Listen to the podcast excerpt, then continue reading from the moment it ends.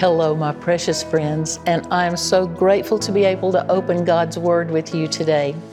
If you would take your Bibles and turn to 1 Corinthians chapter 15. And let me first of all ask the Lord to bless this time of teaching. Father, thank you so much for your Word and for giving us the opportunity to learn it, to understand it, to apply it, because your Word is life to us. So, would you bless this time and would you fill our minds and our hearts and my mouth with the word that you want us to grasp? Would you bless it and encourage our hearts with it and then let us take it and teach it to others? We're so grateful to know the Lord Jesus and to be able to proclaim this word in His name. And I'm so grateful again. Amen. Well, we're in 1 Corinthians chapter 15, and in the beginning of the chapter, last week we saw Paul uh, show us that the Corinthian Christians believed in Christ's resurrection, or else they would not have been Christians. Belief in the resurrection of Christ is foundational to salvation. Affirmation of the reality of the resurrection was the basis, is the basis for the rest of the teaching in this chapter. So Paul begins the chapter by proving, and I'm just so grateful that the Lord Jesus would prove to us, prove to the people who, that were living that day, that he had indeed arisen. So we saw him appear to all of these people. We saw that a lot can happen in three days. And so, uh, as we've discussed before, the Corinthians had some confusion that really came from the continuing influence of the pagan philosophies in which they were living. It surrounded them, it was their culture, and it was very difficult for them sometimes to separate what the new belief was, what the belief in Christ was, as it stood up against all of their pagan worship and their pagan philosophies and their thinking. The problem was not that they did not believe that Christ had arisen. They believed in Christ's resurrection. It was not uh, that, it was that they were confused about their own resurrection.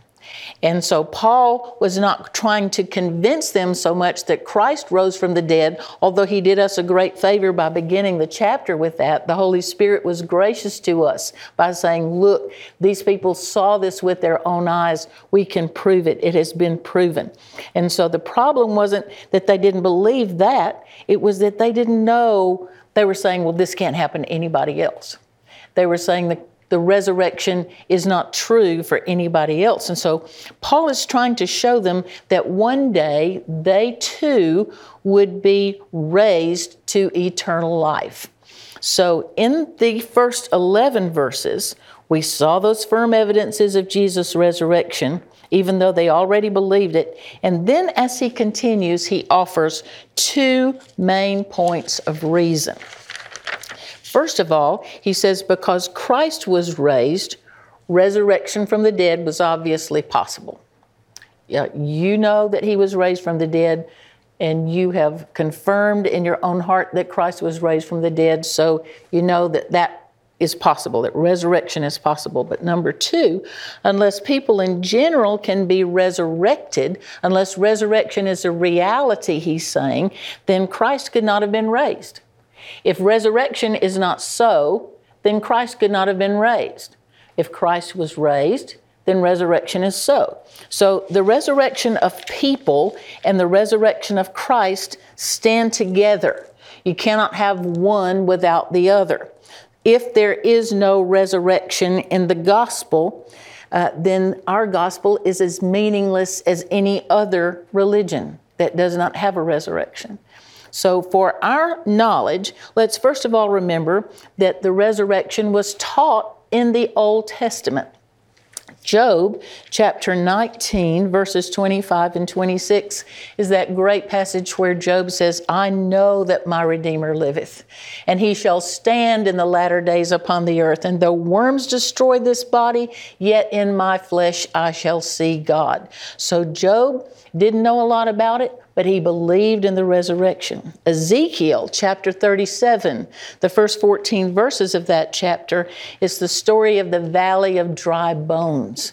It's a fascinating chapter, and the vision pictures the restored nation of Israel but with all scripture, there is one interpretation, but many applications. And so, truly, it is about the restored nation of Israel, but it also suggests the bodily resurrection of God's people. You can go there and read and see where the dry bones came together and lived again. Then in Daniel chapter 12, the first two verses, um, he said, Many who sleep in the dust of the ground will awake. So the resurrection is definitely an Old Testament principle. The Old Testament about it was limited, it's incomplete, but it's nevertheless taught. It is there. The New Testament teaching about the resurrection is extensive. So, where the Corinthians were concerned, remember that the Gospels were not yet written. They don't have a Bible, they don't have all of the text that we have uh, to go for us. They don't have the advantages of having the complete Word of God.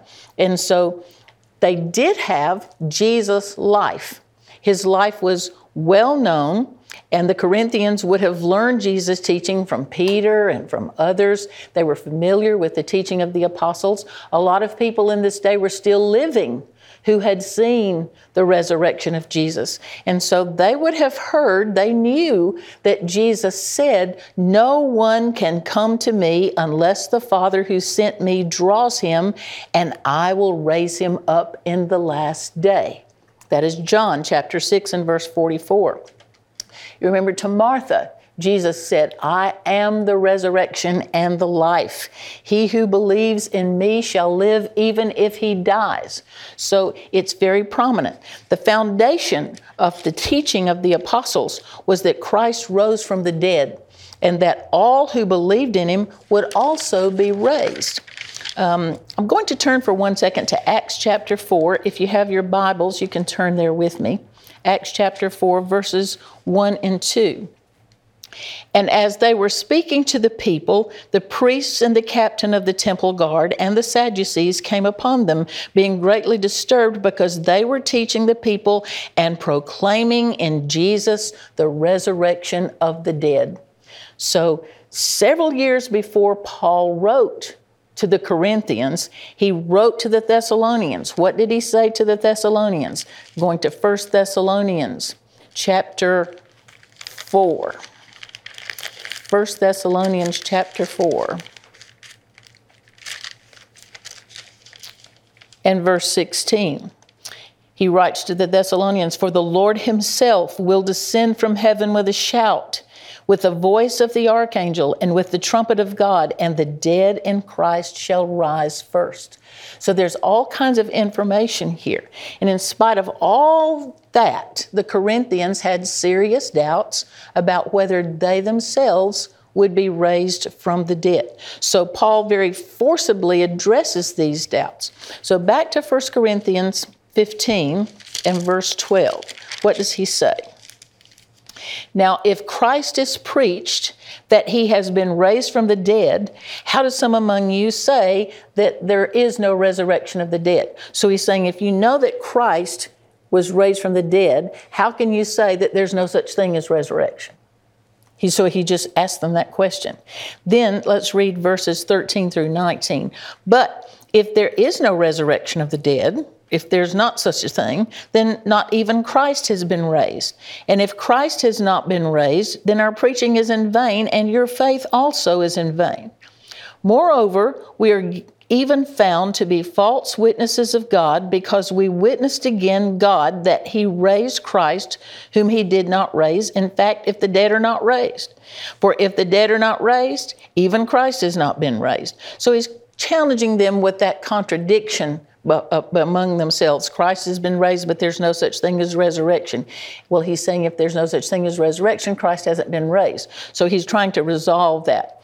He says, um, verse 17, if Christ has not been raised, your faith is worthless and you're still in your sins. So he takes this approach of discussing what would be the result if there was no resurrection. And what he's saying is if there was no resurrection, we don't have it any better than anybody else. Our gospel is no different from any other pagan religion. So the whole power and truth of Christianity rests on the victory of Christ in the resurrection. So he says what would happen if there is no such thing as the resurrection. Number one, Christ would not be risen. Number two, preaching of the gospel would be meaningless. Uh, number three, faith in Christ would be worthless. And number four, all witnesses to the resurrection and the preachers of the resurrection are liars. So he's saying it doesn't make any sense. Doesn't make any sense. Now go back to verse 13 of chapter 15. But if there is no resurrection of the dead, not even Christ has been raised. And if Christ has not been raised, then our preaching is in vain. Your faith also is in vain. Moreover, we are even found to be false witnesses of God because we witnessed against God that he raised Christ, whom he did not raise, if the fact if in fact the dead are not raised. So what's he saying? If there is no resurrection, Christ was not raised. If the dead cannot rise, Christ did not rise.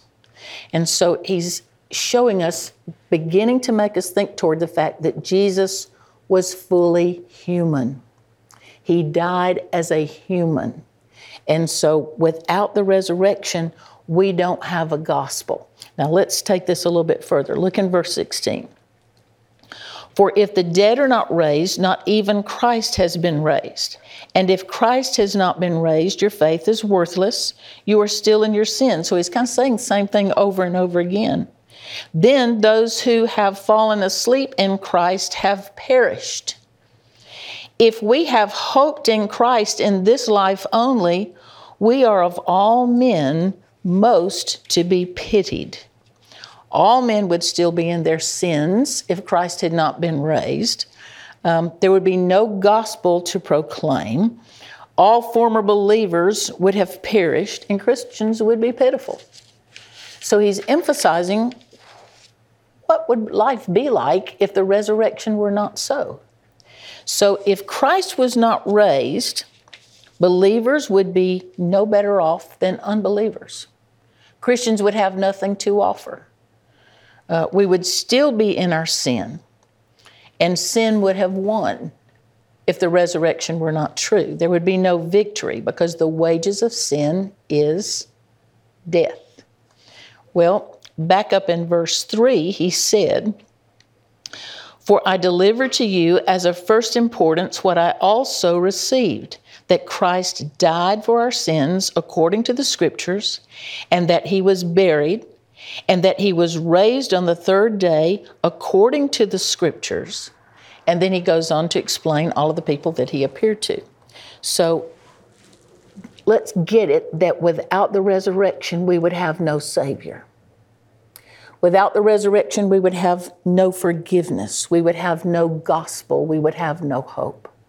So that's why this 15th chapter of Corinthians is the great chapter in Scripture about the resurrection. If Christ is still dead, he can't help us. And that is why Paul is emphasizing this. But the truth is what? In verses 3 and 4 God did raise Jesus from the dead. He absolutely did raise Jesus from the dead. Uh, look at first, look, I'm sorry, look at Romans chapter 4. Romans chapter 4 and verses 24 and 25. What does he say?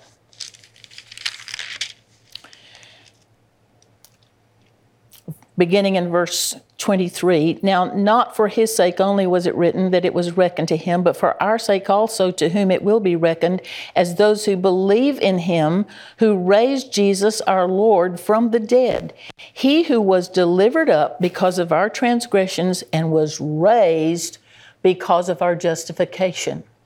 Justification means to be set right with God. It means to be declared not guilty. So his resurrection brought about that possibility. Look at John chapter 14. John chapter 14 and verse 19. Jesus is speaking, and he says, After a little while, the world will behold me no more, but you will behold me. Because I live, you shall live also. And then Acts chapter 5 and verse 30. Acts chapter 5 and verse 30. The God of our fathers raised up Jesus whom you had put to death by hanging him on a cross. He is the one whom God exalted to his right hand as a prince and a savior to grant repentance to Israel and forgiveness of sins. And we are witnesses of these things. And so is the Holy Spirit, whom God has given to those who obey him. Paul immediately then, back to 1 Corinthians 15, he immediately continues.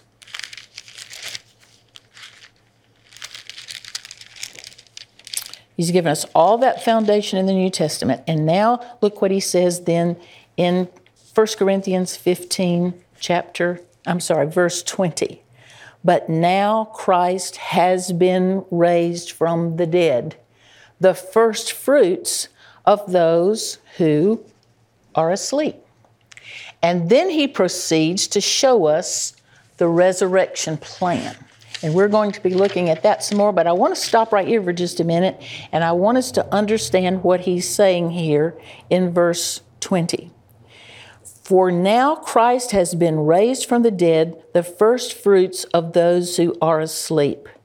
For since by a man came death, by a man also came the resurrection of the dead. What's he talking about? At the very moment of Christ's resurrection, Christ was the first fruits of all who would be raised in the future. The first fruits of all who would be raised. Now, here's the picture. Before Israelites harvested their crops, they would carry a sample of the harvest to the priests. They would offer that as an offering to the Lord. You can read about that in Leviticus chapter 23. The sample that they would take to the priest, the sample from the harvest that they would take to the priest, was called the first fruits. The very first things they would pick, the very first things that they would get out of their gardens, whatever it was, they would take the very first. You know how it is to wait for that first tomato or to wait for that first mess, we call it in the South, of green beans. You pick those first ones and you can't wait to cook them. Uh uh uh uh. The priest would take them, I'm sorry, the, the person would take them and offer them to the priest, the first ones, the first fruits, as an offering to the Lord. So the sample was called the first fruits. The fall harvest could not be made until the first fruits were offered. In their religious rules, they couldn't have any of the rest of it until the first fruits were offered. So here we see, Paul tells us that Christ's own resurrection was the first or first fruits of the resurrection harvest that is to come. That's the picture. Christ is the first fruit, first fruits of all of the other resurrections that are to follow. Believers in Christ who have died physically will be raised from the dead as Christ was raised. There will be a bodily resurrection of believers in Christ. So the first fruits of a harvest were like a, a first installment or a down payment for the rest of the harvest. The fact that Christ was the first fruits indicates that more is coming. And that's what Paul is trying to make these Corinthians understand who were saying, well, yeah, you know, I believe, okay, yeah, Christ was raised from the dead. Yeah, I believe that, but that's not, there won't be any more of that. And Paul is trying to make them understand that doesn't make sense because Christ was the first fruits. He was the first fruit of the resurrection. That means that there's more coming, that there are other resurrections to take place. The rest of the harvest is to follow. Christ's resurrection is the starting point. the down payment, the assurance that all other resurrection, the resurrection of all other believers, is going to take place. This resurrection is a permanent resurrection. Now let me let's talk about this for a few minutes. Both Old and New Testaments tell us about people who died and who were miraculously brought to life. Let's think of a few of them. Uh, 1 Kings chapter 17. I'm going to turn there. These are great stories, um, not stories as in fables, but true stories, nonfiction stories um, about things that are exciting. In 1 Kings chapter 17, um, we have the story of Elisha, I'm sorry, Elijah, the Tishbite, and he goes, down in verse 9, he goes to Zarephath to a widow's house to stay. And he goes there and um, she tells him, I don't have any bread. I've only got a handful of flour in the bowl, a little oil in the jar. I'm gathering a few sticks so that I may go in and prepare for me and my son, and we're going to eat it and die. That's all there is. And so Elijah said, Don't fear. Do as you said, but make me a little bread cake first. First fruit. Okay? You do this for me first, and then bring it. And afterward, then you make one for yourself and your son. And so he says, For thus says the Lord God of Israel, the bowl of flour shall not be exhausted, nor shall the jar of oil be empty until the day that the Lord sends rain on the face of the earth. This was during that time of horrible drought. So she went and did according to the word of Elijah. Well, as you read on down, she had a son, and he became sick and his sickness was so severe that he died. And so the woman cries out to Elijah and, you know, and says, What have I to do with you? O man of God, you've come to me to bring my iniquity to remembrance and to put my son to death. There's that attitude of God is punishing me. God's doing something bad to me because my son has died. And Elijah said, Give me your son. And he took him from her bosom, carried him up to the upper room where he was living, and laid him on his own bed. And he called to the Lord and said, O Lord my God, hast thou also brought calamity on the widow with whom I'm staying by causing her son to die? And then he stretched himself upon the child three times, called to the Lord, and said, O Lord my God, I pray thee, let this child's life return to him. And the Lord heard the voice of Elijah. And the life of the child returned to him, and he revived. In the end, the woman said to Elijah, Now I know that you're a man of God, and that the word of the Lord in your mouth is truth. That's another whole lesson. But God raised this child from the dead. Then in 2 Kings chapter 4, there's a similar one that I want to remind you of. 2 Kings chapter 4, uh, verse 34. This is in the life of Elisha. Um, same thing. Uh, the mother of the lad had died, and um, I won't take the time to read all of this, but verse 32 when Elisha came into the house, behold, the lad was dead and laid on his bed. So he, Elisha, entered and shut the door behind them both and prayed to the Lord. And he went up and lay on the child and put his mouth on his mouth and his eyes on his eyes and his hands on his hands. And he stretched himself on him, and the flesh of the child became warm. Then he returned and walked in the house once back and forth and went up and stretched himself on him. And the lad sneezed seven times and opened his eyes. Go figure. God does some of the most interesting things. We will have lots of questions in heaven. But this child sneezed, was raised from the dead.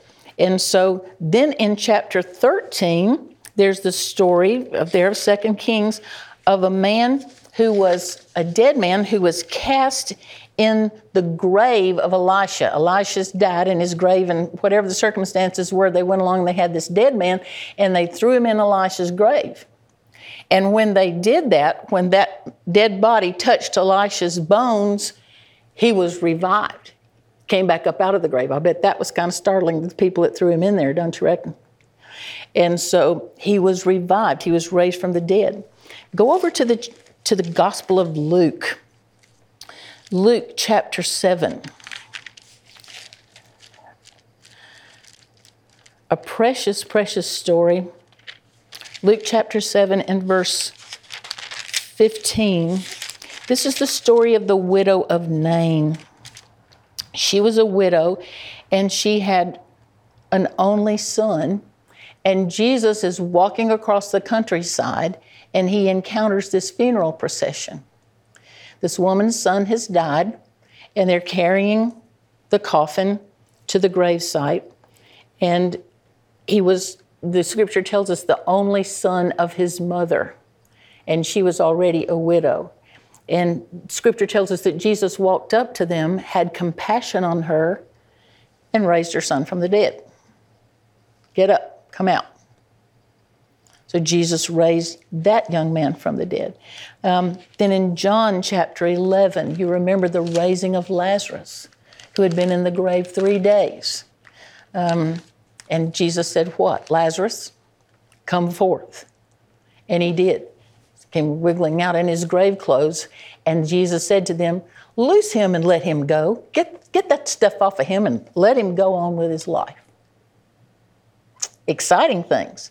Mark uh, chapter 5. Uh, the daughter of Jairus. Scripture tells us she was 12 years old. Jairus was a synagogue official. And so um, he meets Jesus and he says, um, My child is very sick. Would you come and heal her?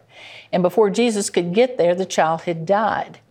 And the group around Jairus said, There's no need for him to come now. She's already dead.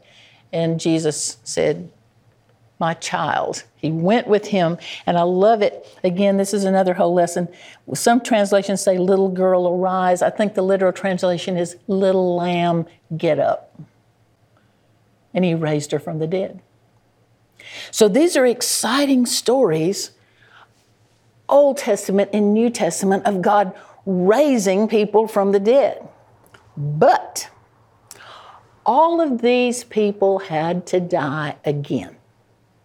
They all died again, every one of them. All of them died again.